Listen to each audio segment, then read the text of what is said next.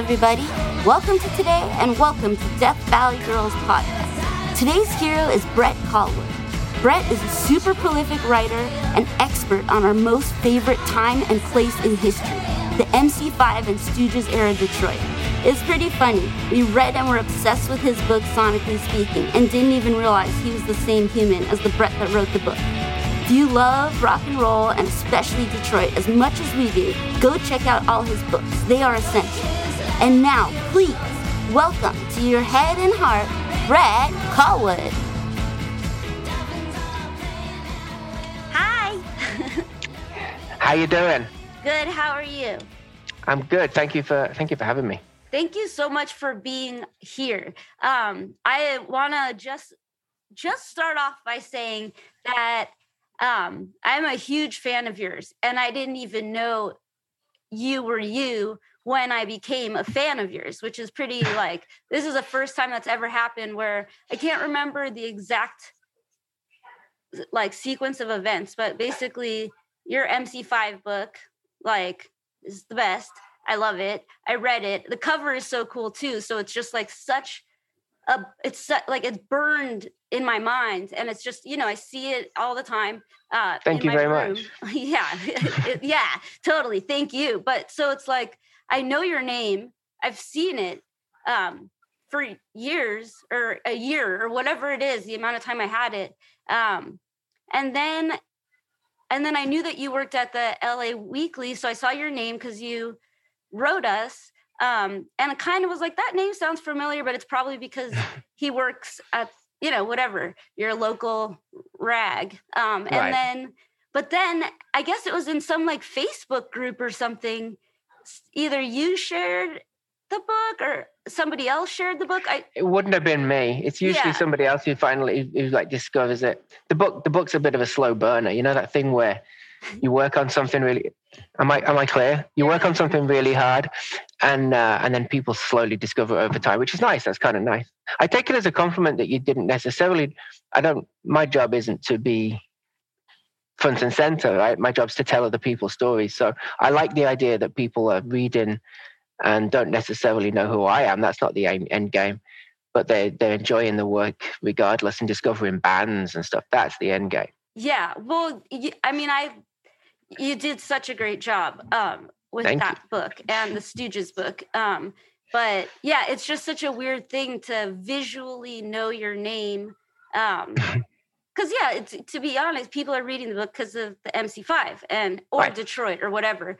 Um, p- perhaps politics, uh, but right. um, it's yeah, it's just so weird to me that that I just found out about it in a reverse way. Um, and then I was just like, oh my God, I can't believe it.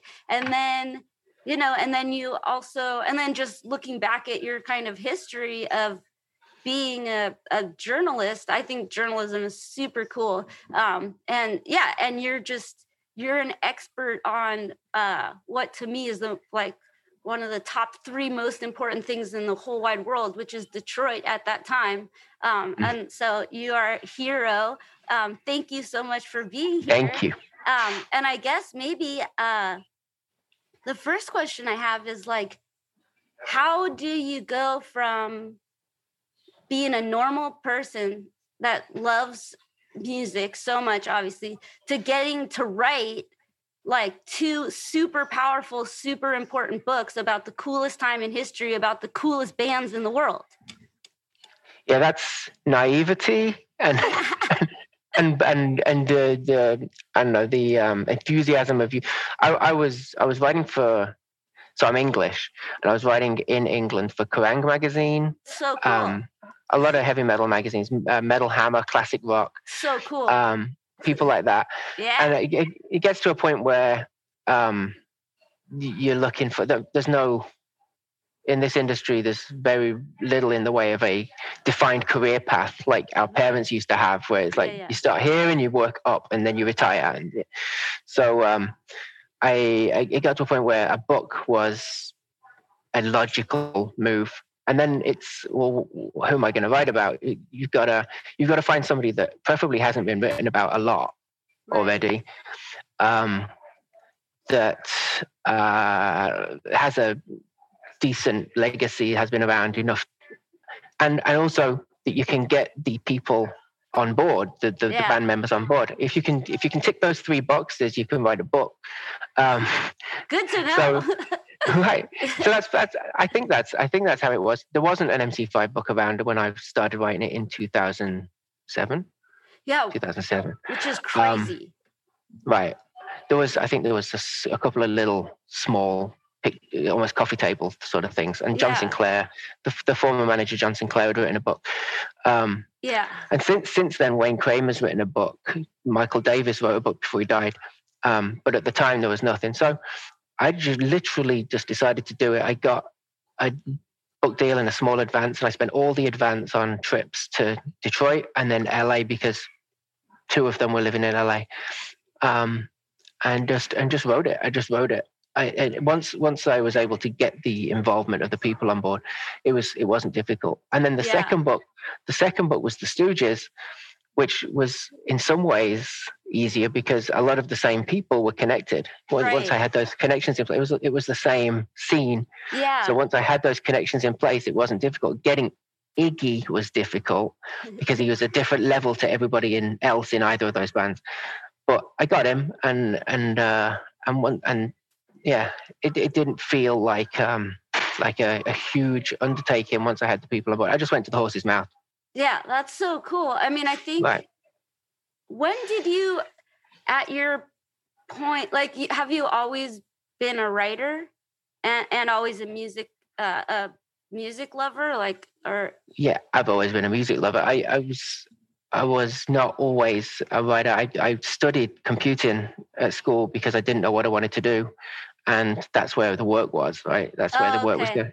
So late, mid to late nineties, it's like this is the way the world is going let's study computing because if i don't know what i want to do i might as well be able to right. make some money that's smart that's what i that's what i did i got my bachelor's in in it and that's cool. with this yeah and then at some point i, I had a, a, a colleague called george who was uh, in his spare time writing about cricket in england okay. sport of cricket. Yeah. And it, and that kind of showed me that you can do that that it, i don't know it, it, it had never occurred to me that if you're passionate about something you can write about it and get paid for it and stuff. Yeah that's not a lesson that people learn is that passion is what gets you the things you want. Right yeah. So my friend george george debell told me that by just by writing about cricket while i was working with him. Um, so i started every time I went to a concert, I would send a review to Kerrang magazine, and that's basically what happened. They they eventually it got passed around, and the reviews editor gave me an assignment.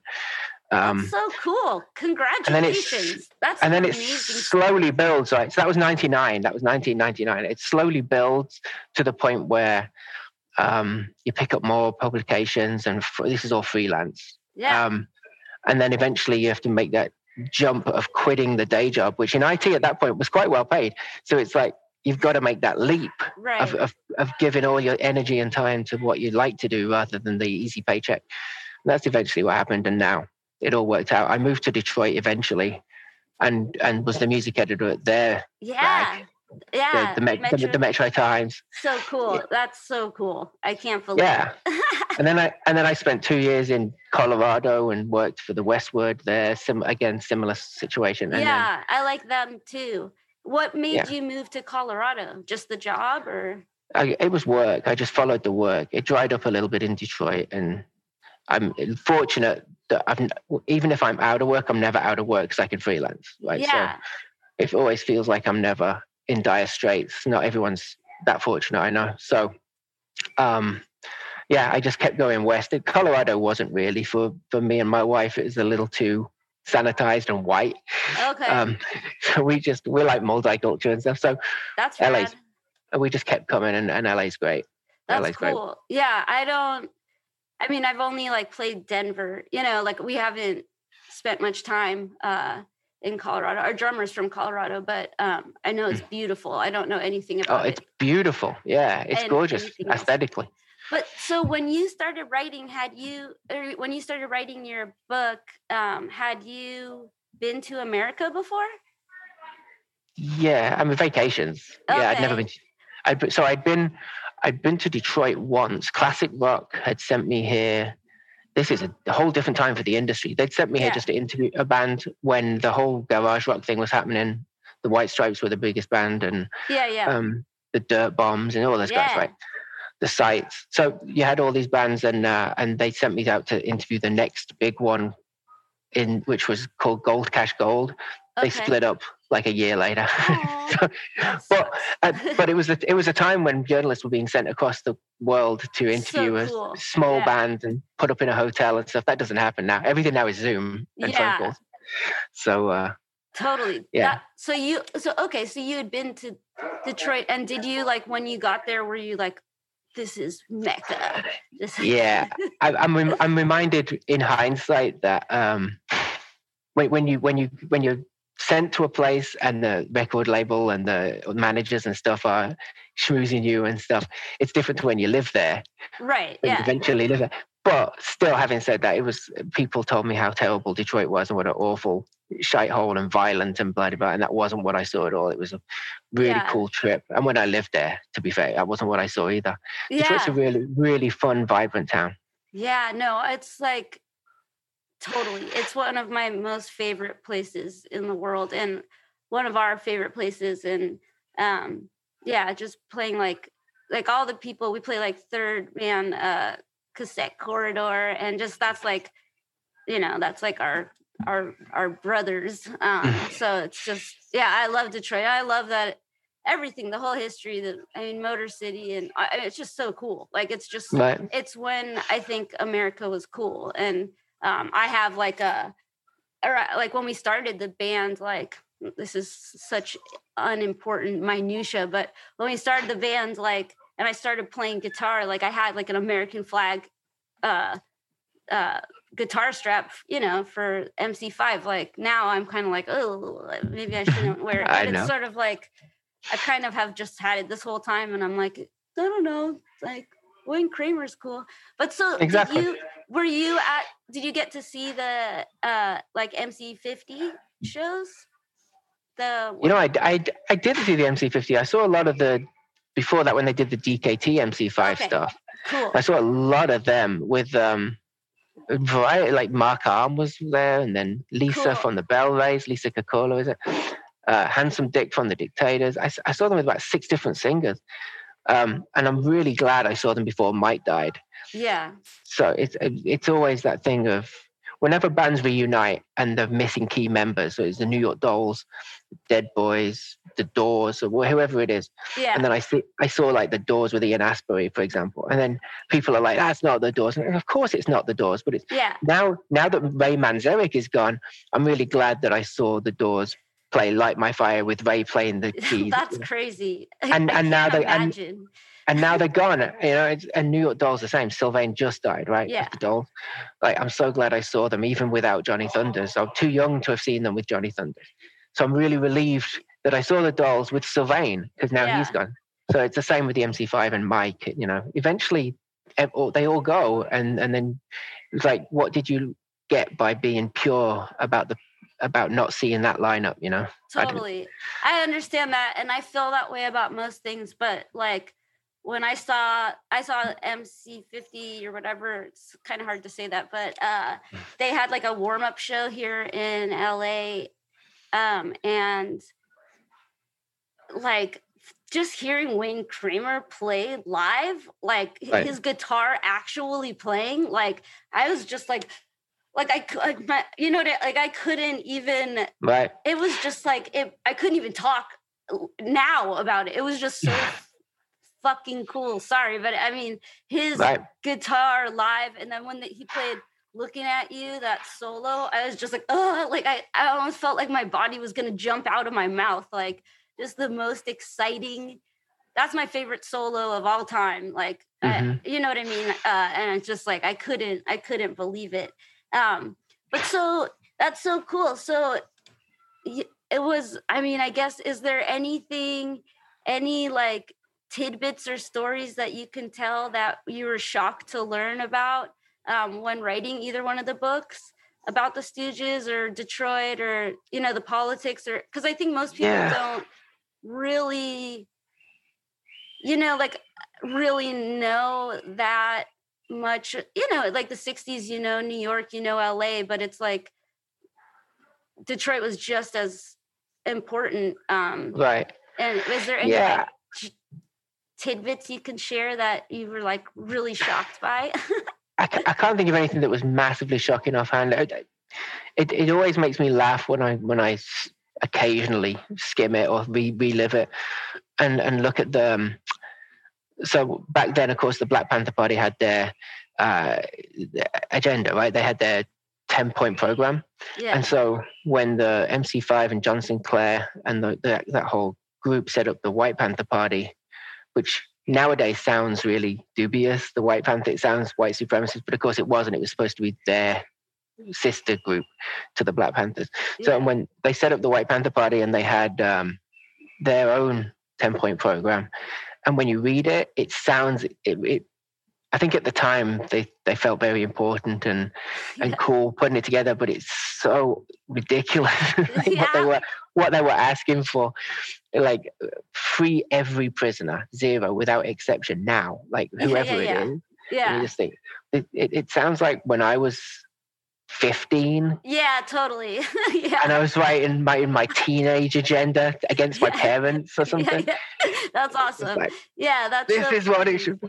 Yeah, that was funny. The, the, my favorite part of it was that um, when I was when I was writing the Stooges book, and I wrote it in England, and then I put it out in the States as a second edition, and in between the editions, Ronnie Asheton had died, and then I got to speak to Scotty Asheton, his brother, who yeah. has who has since died but was yeah. alive then, about Ronnie and um, about the fact that the Stooges had gotten into the Rock and Roll Hall of Fame and they got back together with James Williamson. Yeah. To do the raw power songs again. Um, and Scotty was really conflicted about it because he he knew that Scott and James were not particularly friendly and sorry ron and james were not particularly yeah. friendly and he knew that his brother wouldn't and he basically told me outright ron would hate this i don't i don't really like doing it but i've got what have what have i got if not my band yeah it was a fast, totally. it was a really really sad and interesting conversation and then scott scott was gone within weeks of me having that conversation with him mm. so uh yeah it was it was it was moving yeah. He didn't. He didn't talk a lot. Scott wasn't like Iggy at all. He didn't talk a lot. Yeah. Um. So, uh, to so to get something so emotional out of him felt important, and to yeah, get it down on that's paper. So cool and inter- It's it's so weird, like the dynamics of a band and how long certain feelings can last, and you know, like a, anger and all of that stuff. Um.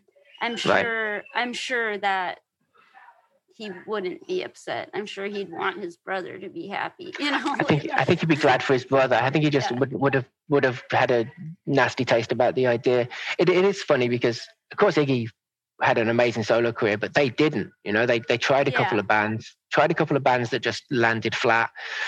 Um, and then they just kept living with the, their mom until the Stooges reunited in what yeah. was that, two, 2003 or something? I can't remember exactly. Yeah but whenever it was, when the Stooges reunited, that was the Ashetons lift up again because until then they'd been living very, very you know, humble lives. Yeah, no, I think I mean I think it's well, it's probably it's sad in some ways. It's also beautiful and so sweet, and like part of why they're so lovable. Like, you know, it's just just such lovable, kind, cute people. Um, and it, it is kind of a sad story but it's also like it's so pure. That's what rock and roll is is like you know and like when iggy brought them back he was just like yeah i just i wanted to play with them. And that's so right. cool you know? And then and then the headlining festival. So you go from being being kind of bitter about having your band ripped away for decades and then you're headlining Glastonbury in England, like these huge yeah. festivals, yeah, and, and, around the world. And same the same thing happened with Arthur Kane, right from the Dolls, yeah, who had been working as a librarian in a Quaker library or something. Yeah, and that whole the whole movie, and then he the, the Dolls got back together because of Morrissey of all things, and and then they played that festival, and then he was dead within two weeks. So he got he got like that huge hurrah yeah. goodbye, and then he then he was gone. Arthur Kane, the, the, yeah, rock and roll is unforgiving, but. Uh, yeah occasionally occasionally beautiful yeah well it's weird how these people like to I mean the Ashetons must have known how beloved they were, you know, like and and it's weird to think because as a fan you're like you don't have the like you love James Williamson, you love you know, you love all of them. And it's like right. your favorites, but it's like um I just wonder, you know, yeah, like all of the dolls, like every all of those guys, like, do they know how many lives they've changed and they're gonna keep, you know, like I hope they know. Yeah, it's just like it's, it's funny, isn't it? It's changed. I think people can tell them that occasionally, and they'll bump into people in bars, but it, it's it rings hollow when they're driving a cab in New York for a living, or you know what I mean. yeah. They can't make rent. They can't make rent, and it's like you know you've touched so many lives. Like great. yeah, totally. No, that's. I mean, I guess it's true. I guess it's. I. I guess you don't do it for those reasons, so it doesn't. Like when it's good, it's good because you're doing what you love, and when it's bad you're not doing what you love so everything sucks so i guess it's it's a yeah it's a weird it's a weird one you would you would you would know way better than me i'm i'm an outsider documenting but you live it i i, I can't play anything i've tried yeah um, you, you've tried what have you tried to play oh guitar i've been learning guitar for 30 years i cool. can't get i can't get i can't get near it like I, I just can't get my head around it so uh so i just keep writing yeah well no i mean i i'm I'm a terrible writer. I think I I hate editing. I doubt that. Like, there's nothing I detest more than editing stuff. I like to do something once and then never ever again. Um, so I could not do that. Hi, everybody. If you like this podcast or just like being nice, please go subscribe, like, and save this episode. If you like being really, really, really nice, go check out our Patreon page. There you will find a veritable breeding ground for cool and secret podcast and Death Valley Girls content. Thank you. Oh yeah, where are you from in England? Oh, okay. So I was um, again. I'm an all over. I've never okay. stayed in one place, but I was born in uh, Manchester oh, and cool. lived, but but lived in Cheshire, which is between Manchester and Liverpool, for like three years. But most of my young life with my parents, I was in Birmingham, right in the middle. Yeah. So Black Black Black Sabbath country. Hell yeah. yes, the best band. And then when I and then when I flew the nest, yeah, I uh, I lived in London until I moved to the states. Okay, but I know this doesn't matter, or and maybe it's even mean. I don't know, but you kind of have like a northern accent. Is that right? No, I mean that's that that's fair. I, okay, I, I don't know. Like, I just feel like I kind of want to know those things. yeah, I don't even know anymore because I've lived in so many different places and I've been in the States now for what, 13 years? Yeah. Is that, is crazy. that, would you say like accents there is um, similar to accents here in the way where it's like, I don't know, like I feel like it's not, you're not supposed to talk about it or something? Is it rude to be like, or are people uptight about like their accents there? You know? no, I, mean? I would. I would. I wouldn't say that. It, it it is weirder that like Liverpool and Manchester, for example, are 35 miles away. Yeah. And yet the accent is, to my ears at least, massively different. Yeah. It's completely different. 35 miles in the States is nothing, right? It's like, yeah. it, it's no. down the street. Yeah. So that's uh, so interesting. Wow. Yeah. So it's all down to where like people like the the Irish settlements of people in right. in, in in Manchester and, and Liverpool and the Welsh. So you get that combination of Celtic accents. I, I, I am not an expert at all, but it I don't think people are at all sensitive about it. People will make okay. fun of each other's accents at work and not think okay. twice about just, it. Yeah. Just everything, you know, like just wanting to be sensitive uh, to people's feelings. I was like, oh, I should ask you if it's like not chill to be like, hey, are you from? I haven't been there for 13 years. I, it could have completely changed, oh, like so many things have. Well, not lived. I mean, I've, oh, okay. I've, only, yeah, I've only visited. So um, it could have completely changed, like so much else in the world of things that yeah. now people are a little more um, sensitive about yeah that's just what yeah maybe maybe best i'll just err on the side of caution and just not ask again. Um but well so i would like to ask you uh for fun um have you ever had a paranormal or supernatural or unexplained event happen? I don't think so. Okay. I don't think so. I say that because I don't think so. I like I've had, I've had, I've had, uh, I've had times when things feel weird or yeah. I've moved into a new house, and I I moved into a new house in London, and uh, I, I was there by myself initially, and I woke up to a child giggling in my ear, which is never a good sound. No. And then I, and then I woke up and, and there was nobody there, and uh, obviously nobody else lived there. And I just thought I, that was a dream. Yeah. And then afterwards, I was like, it was really vivid. But the, the strange thing is, I lived there for like ten years, close to, and um, and never nothing else ever happened again. So I'm pretty sure it was a dream. I, I in in all of this, I always I always think so. I'm, I'm religious wise to take a left turn. I'm an oh, agnostic. Oh, yeah, cool. and, and, and I, I call myself an agnostic just because I'm I'm mostly I think I'm an eighty percent atheist, but I just like to leave a little wiggle room. I, yeah, not, have a little fun. Not, yeah, exactly. Like if, if yeah like because i just i think some things are bigger than me i think most things are bigger than me so um i like to say that i don't know it's okay to say you don't know it's not right. the comedian jim jeffries was recently uh, on tv saying that he hates ag- athe- he hates agnostics because he, he just wishes they would make a decision and he, he was making a joke and it was funny yeah but I'm not trying to sit on the fence. I'm just like, I don't know. I'm okay saying I don't know uh, about yeah. most things. So that's true of religion, and it's and it's definitely true of um, of anything paranormal, aliens. I, I, like to be. A, I like to have fun. The world's boring. If they drained, if they drained Loch Ness and found nothing, I would be so sad. So I hope they never. I hope they never drain it. You know what I mean? Yeah. No, for sure. I I think I think that that's a totally fair, healthy, and fun way to be. I think right. I don't think um, feeling like you have the answers does uh, that much good. You know, like for anyone. it's no, because fun. because people are usually wrong. Uh, like scientists are so wrong. I'm not not not about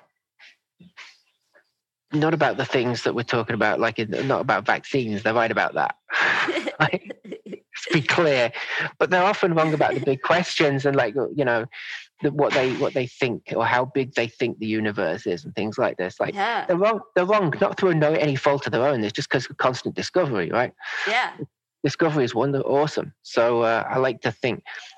I think like there's got to be aliens. There's got to be aliens because it's so huge, and I'm not even talking about necessarily sentient, but there's got to be a bug somewhere, right? Yeah, totally. There are like there's there's there are bugs that live or shrimpy sort of thing, shrimp that live in pure sulfur in the ocean. Like the yeah. environment's the environment burns our skin if we touch it, but there's things that live yeah, in there. Totally. So then so there's got to be a bug somewhere in the infinite universe. If yeah. not, I said maybe the sentient. I'm not close to that, but there's got to be a bug. So that would be an alien. A bug would be an alien. Yeah, totally. I agree with that 100%. There is like, yeah, that like lake of acid somewhere uh, um i think in like the i don't know somewhere that's a desert environment in the middle east i believe and they're like right. they found yeah like little organisms that live there where right they, or they'll drill miles into the ice in the and then and they'll pull it up and they'll find something that was alive in there like a little one yeah. single celled organism or something yeah like if if things can survive in those extreme environments then Whoa. i don't see why yeah, I forgot yeah. about that. That's so weird. Yeah, that defies all of our normal logic about what is the definition of living or I think, right? Is like Right. I don't know.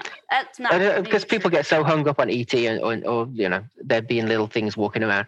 Like I just, I just, I would be happy. I would be happy with water. First of all, I'd be happy with water. If they find water somewhere, I'd be like, wow, that's amazing. yeah, yeah. And then, and then uh, from there, like, yeah, I, I can only imagine there's got to be a bug or a little sea monkey somewhere. Yeah. Oh, can I tell you something that might make you feel good? sure. Um, is that so? I've been like pretty stressed out about um just like you know like things like space force and just like man we're wasting all this money like going to space when people need money here what the fuck all this stuff um but i found out that actually um we're only like we only pay about nine dollars a year in taxes to uh, like NASA and Space Force and stuff. So I don't know if that's something that's been stressing you out, but it's like it a, really hasn't. I wouldn't mind paying a bit more. I don't. I, I don't. like a space force, that, that whole Trump nonsense, that was silly. But NASA can have what they want out of my taxes. I don't care. They, okay. they, they do they do okay. good work. yeah, no, I agree. I I I agree. I just was like, yeah, feeling like I there people people need i have a you know peace on earth first is our sort of slogan um and uh but and so I just worry about it. And I was like, gonna make some, you're gonna make like some shirts that say like leave Mars alone and like all this other stuff. And I was like, gonna like start this like campaign, you know. And then I found out that we only spend $9 a year. And I was like, that seems fair. Like to, for outer space. I mean, I wish we could, I think I already talked about this, but I wish we could spend that much money like exploring the sea because that's so vast and unknown um, right. And I wish we could like, I don't really know how it works, but I wish we could also like choose a cool thing we're into, like life after or like near death experience research. You know, it's like if we could spend like, I don't know, like a hundred dollars a year, nine to NASA, you know, nine and nine uh, to other things, that'd be cool. Um, but I, I, just I didn't know if you worried about that, and I just wanted to share the good news uh, that that you know mm-hmm. that it's not a it's not so like i thought maybe it was like thousand bucks a year for nasa you know that that's too much but it's too, yeah. That's yeah. too much. Nine's good.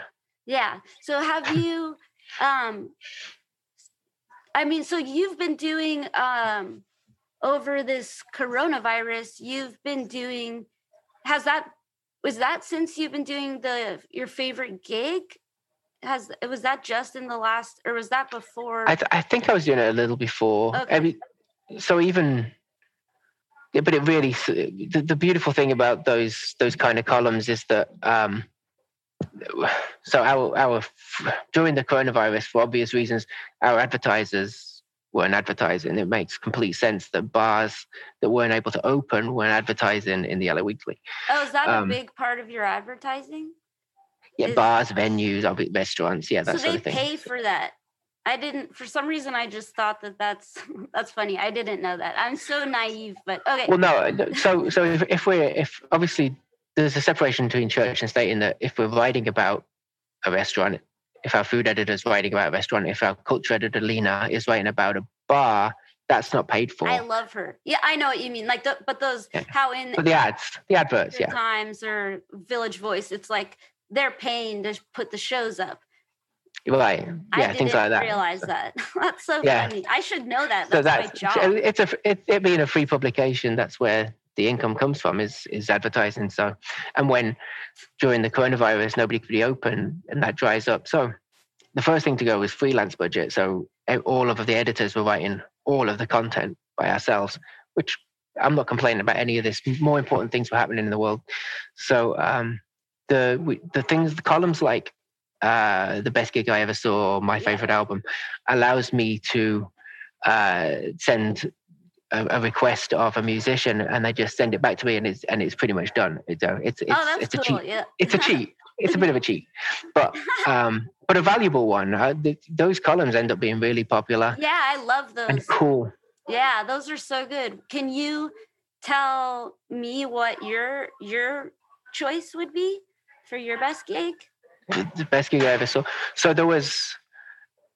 It, it, it's a bit of a cheat, but there was there was a festival in Eng- there was a festival in England called Phoenix Festival in uh-huh. the mid '90s, and the 1996 Phoenix Festival is the bar that all festivals are judged on for me. It was okay. it was the most ridiculous lineup of the just the four headliners were um, Bowie, Neil Young and Crazy Horse, Bjork, and the Sex Pistols. So that was like just the four main stage headliners. Yeah. That would I would have paid it just for those four, like because yeah. they were all all on top of their game. Bowie had just released Earthling, I think it was amazing. I That's love that so album. Cool. I never saw Bowie. No, oh, so good. And I Neil Young had, Neil Young had just got back with Crazy Horse. So cool. um, Bjork had just released the second album, Post, I think. So Hyperballad and all those great songs. Pistols had just reformed. So it was amazing. And then and then people like, I don't know, like Alanis Morissette had just released Jagged Little Pill in 90s. Like it was she was on top of the world. Foo Fighters had just formed. So that was like a thrill to see Dave back on stage with Pat Smear. Right. Um, yeah, Pat Smear, is so cool. So cool. Skunk Anansie are an amazing British band. They were there. Manic Street Preachers. It just the lineup was Massive Attack. The lineup was Cypress Hill. The lineup was crazy. Yeah, that and, uh, sounds. Uh, and so the, and and the weather was in England. You can never you know don't know what's going to happen with yeah. weather. It was it was stunning for four days. So oh, that's amazing. Yeah, camping with my buddies and getting inebriated and staying up all night and waking up and drinking. But things you can only do when you're in your early twenties, yeah, late teens. So um, 96, 96, I was 21. Yeah, it was so cool. Perfect. Perfect. That's awesome. That's awesome. Do you have a favorite? I mean, I I wouldn't want to answer this, but or I actually wouldn't mind. But do you have a favorite record? I do actually. It and it's I don't know if you're familiar. There's an English band called the Wildhearts. Okay, I don't know them. I, I, I anybody ever listens to this, listen right. to the Wildhearts. The the Wildhearts. It's okay. all one word, all one word. The Wildhearts, and it's it's my favorite band. And their debut is called Earth versus the Wildhearts, and it's my favorite okay. album. It's and it's just everything I love about music. Well, all the um, anthemic kind of cheap trick power pop, cool, and all the filthy filthy just metal riffs and and punk and Ramones and all that quirky Amazing. melody and a, bit, a little bit sleazy and that appetite for destruction sort of way that I like. And yeah, it's just just the amalgamation of everything. That's so the cool. Wildhearts. I'm. And they're still going. The Wildhearts still going now. apparently, they're not allowed to, even pre-pandemic, they're not allowed to play the states because the singer Ginger got into a fight in the states. really?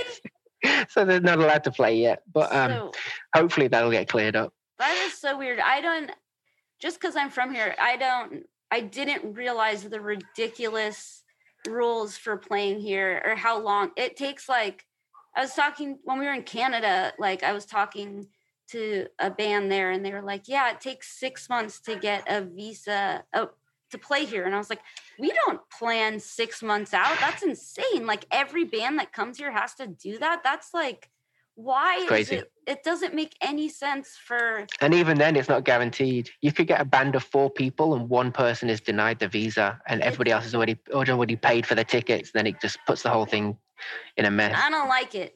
When, when i'm president that's the first thing i'm going to change.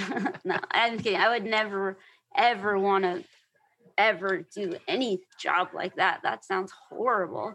Yeah. um uh so so that's what's happened. So what other like is there I guess stuff is starting to open. Is that going to change the paper at all? I don't know if it's going to change the paper. It's going to change me. I'm really happy. I've been. Okay. have you been missing it? I've been missing concerts like like a limb. Like. yeah. Right. I don't know if you feel that way. I'm I'm really excited. I so I just got my second shot two weeks ago. Hey, congratulations. Two, thank you. Two weeks tomorrow. So so officially so tomorrow. Tomorrow I'm vaccinated fully, apparently. So on Sat this coming Saturday, I'm going to go to a, a, a show in Anaheim, a drive-in electronic cool. thing. A French producer called CloZee. It's the first thing I've seen since I saw Lydia Lunch a year ago. Oh wow! At the, at the Echo, like, and it's just the idea is overwhelming. Just thinking about going to a concert again. Yeah. I I used to go to hundred a year. No, and I haven't yeah. haven't been to one for a year. It's crazy. It's, so I, yeah psyched. I'm so psyched about it. I feel like I, I I don't know.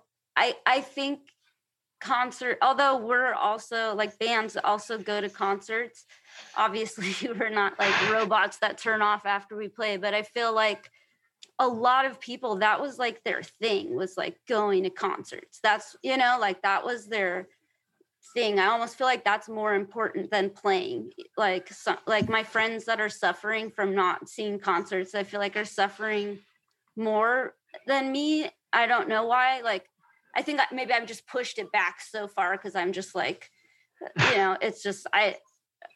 There is no time when it's like I I don't know when we're gonna do our job again. But yeah, I feel bad for you guys because it's you know that's i mean i guess everyone it's like people everything that people loved was taken away like everybody like going out to restaurants if that's how you connect or bars or right. you know it's like not most people don't just chill in their home all the time so this is like everybody had something taken away but i feel like the people that lived off of concerts like there's no replacement for that so there's nothing. The um the the live streamed events were nice, but it was it's just not the same thing when you're sat in your house. You could, I like the smell and the the filth and. yeah. Well, also, yeah, we had to pay for most people had to pay for their own live stream, so it was like paying for your concert so people can pay you back. Right. Concert. It's like, which is funny because strange thing. Yeah, it finally got to the point where it's like, oh, this job is kind of ridiculous. Like we have to tour to make money. Like we got to figure something else out. But yeah, what do you think actually as a music consumer, like a a huge consumer of music, probably like you probably listen to every single kind of music. Like, do you think there's gonna be a solution to this epidemic of like of the way music is consumed? Like, and what I mean is that um, you know, just uh, Spotify and all these things. It's like Netflix, like all of the shows on Netflix, those people got paid to be in those shows. So it doesn't really matter if it's streaming for free, but music, you don't get paid. Uh, I, I don't. I honestly don't know. If I mean, it's it's it's the big question, isn't it? It's like, it, yeah. and it's been going on for a while, and everyone gave. I always say this. Everyone gave Lars from Metallica so much abuse when he pulled up Napster back in the day. Yeah. What was that? 20 years ago or something? Yeah, and he yeah. said, This this is gonna hurt everyone if we let this happen. And then the offspring guys were like, Stop being greedy, Lars. And I was like, you know, he might have a point. You might you might live to regret that. And uh, and I think he's he's pretty much been proven like a prophet. Yeah, yeah, now, yeah, totally. right because now everybody is like holy shit what, how are we supposed to get paid it's and then when the concerts dried up so it, it reversed, right? Everybody used everybody used to tour in order to promote the album, and then it kind yeah. of reversed after the streaming. Everyone was touring to make money, and the album was promoting the tour. It almost reversed after yeah, the streaming. exactly. That's interesting. It and then the pandemic comes along and dries up the concerts, and you're left with you poor guys are left with nothing. Like I don't know, I don't know how it's going to be fixed. It, it, there's there's every Bandcamp and SoundCloud and Spotify seems to um, be under fire for not treating their artists right, and that's something that's got to change, especially when the CEOs are rolling in it. It just it seems it seems absolutely awful. So, uh, and every now and again, something will flash up on Facebook where a, a band, a well-known band, will, will show me their um, their royalty check from SoundCloud for a year's worth of streams, and it'll be like ten cents. You know what I'm yeah, saying? No, yeah, it's crazy. It's, crazy. I mean, I know. Yeah, even people I know that have had like 50 million streams of stuff, it's like that's like thirty thousand dollars, and then you split that five way. I mean, it's pretty. It's it's way worse than you could even imagine. But I just, I yeah, I wonder like, what's the way out of it? I don't. I guess I don't know what the way out is. yeah, it's how how do because nobody wants to pay the the the, the um and I, am coming to this from a position of privilege because I'm a journalist and I get everything free and I and that and I know that. But so the the average the, the average paying customer for music um, doesn't want to doesn't want to pay anymore. They don't. It's and it's a it's like a it's it is privilege because they they don't feel like they should. They don't. Young people in their twenties have never had to pay for music, so the idea of paying for music is so surreal. Oh, Whereas oh, yeah, we we we all remember going through you know music bins and saving up our allowance or whatever it was. Yeah, yeah. Saving, saving up my allowance to buy that Duran Duran album. You know, yeah. it was a big deal. Yeah. And no, it is. So, it's uh, actually a really expensive habit, the way that we used to do it. I mean, like, yeah, having like a thousand records. I mean, I don't know how I accumulated that much. Like, I don't even know where that money, like, how did I make that much money? I have no idea. I don't now. But oh, I guess I have one more question for you. Just um, out of curiosity, is, uh, which all questions are, but um, how did you like what was your musical um like childhood like like how did you how did you find out about music and um how did you get into it um I don't know. How do we get into music? I think from TV shows like in England, Top of the Pops was a big TV okay. show. I, I know my favorite, my first favorite artist was Adam Ant. Cool. Um, because I was I, when you were a kid, um, well, certainly when I was a kid, it, it was all about um, Batman and stuff, and uh, the '60s Batman show, and Zorro yeah. and the Lone Ranger. When I saw Adam Ant, I didn't even hear the music necessarily, but he just so comfortably fit into the world I was already inhabiting.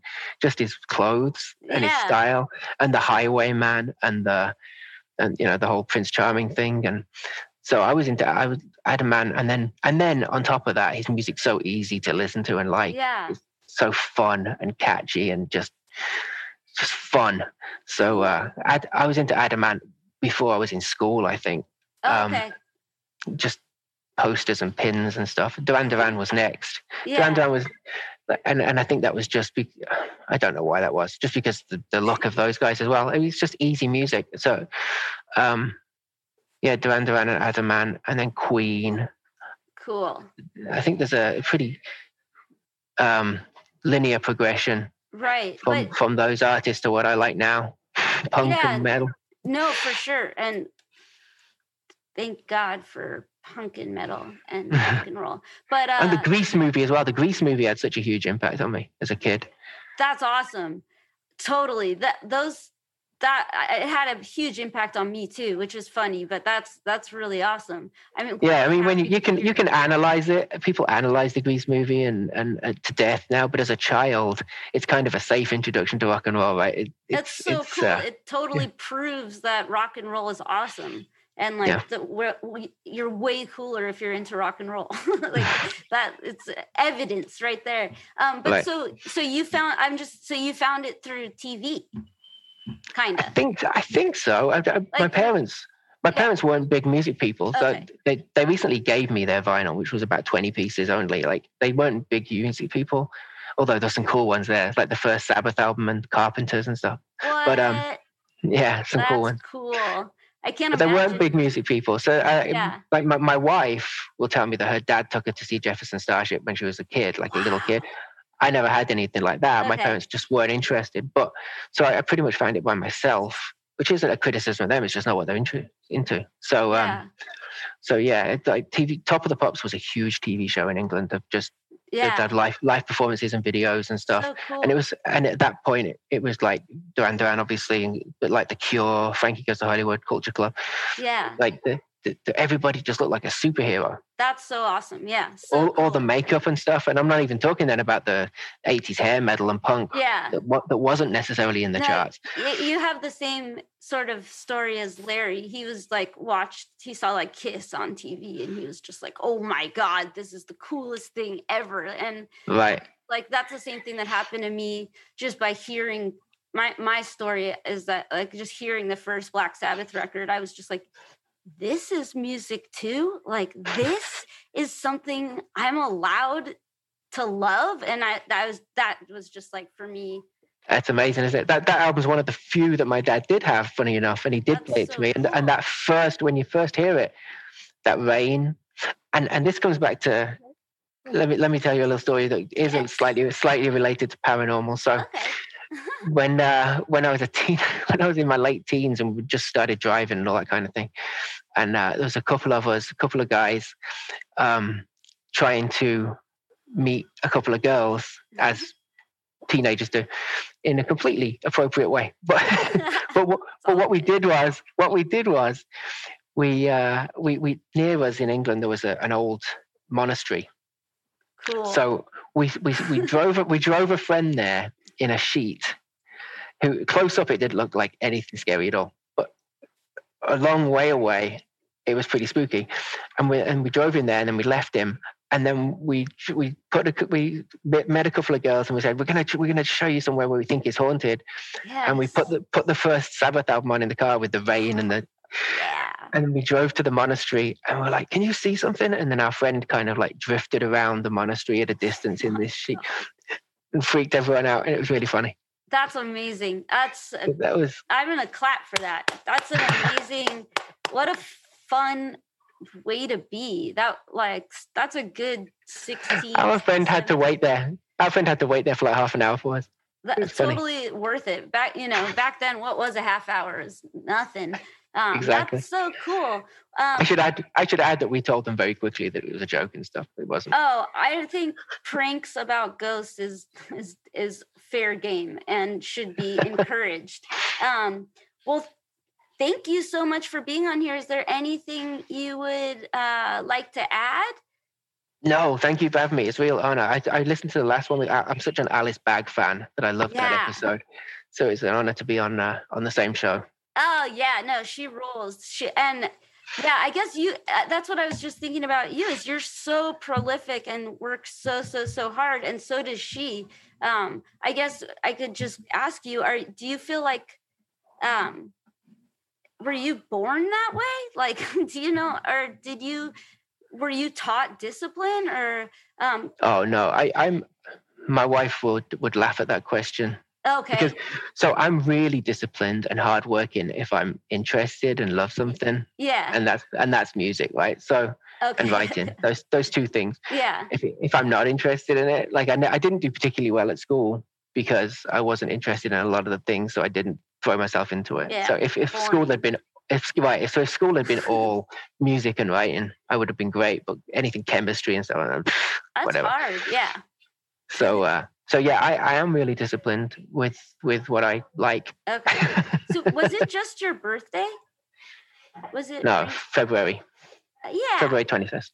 Yeah, that's, that's recent. Is it? It's two months ago, isn't it? It's recent to me. Wait, does that mean you're? Do you know what sign you are? I'm Pisces. Cool. Whatever Everyone's a Pisces. Okay. Uh, I've, this year, for some reason, I, every, it was like somebody's birthday or like ten people's birthday every single every single day in March, in the beginning of March and the end of February. It was insane. But very good to know. Just curious because you, yeah, I'm really inspired by, um, yeah, just like I, I read your Wikipedia and it's just like, and then he became the like, you know, the editor. I, I'm I'm slightly embarrassed. The Wikipedia was a funny thing. So I, I, had a, friend in England who had a fanzine called Bubblegum Slut. It was a female friend had that fanzine. It was it was really fun, rock and roll fanzine. And we were like, we should have a Wikipedia page. You do mine and I'll do yours. That's right. Awesome. so that's what that's what happened. And then um, I moved here and we kind of lost contact for a long time and stuff. So my Wikipedia page would be out of date or incorrect after a little while, and I had to go in and edit it myself or just leave it there incorrect. Yeah. So um, I, I almost wish I could take. It's very hard to take a Wikipedia page down once it's up. Oh, because, oh, really? yeah, it's good though. I read. I mean, I read a bunch of stuff that I read a bunch of your actual writing, but um, I kind of most of the people I've been interviewing don't have a Wikipedia page, and I was just like, oh, he's a journalist. Shit, like I gotta do some like research, you know, on like whatever. But it's cool. It you look. It makes you look really like you are. Is like a, a, hard worker that writes about the coolest stuff in the world. Well, that's good enough then. Thank yeah, you. Yeah, congratulations. well, thank you so much for being here. Um, and thank you for being nice and thank you for writing those books. Um, you, have done a good service for the world and we, have, we salute you for that. Well, thank you, Bonnie. I'm a huge fan of your band. It was great being on.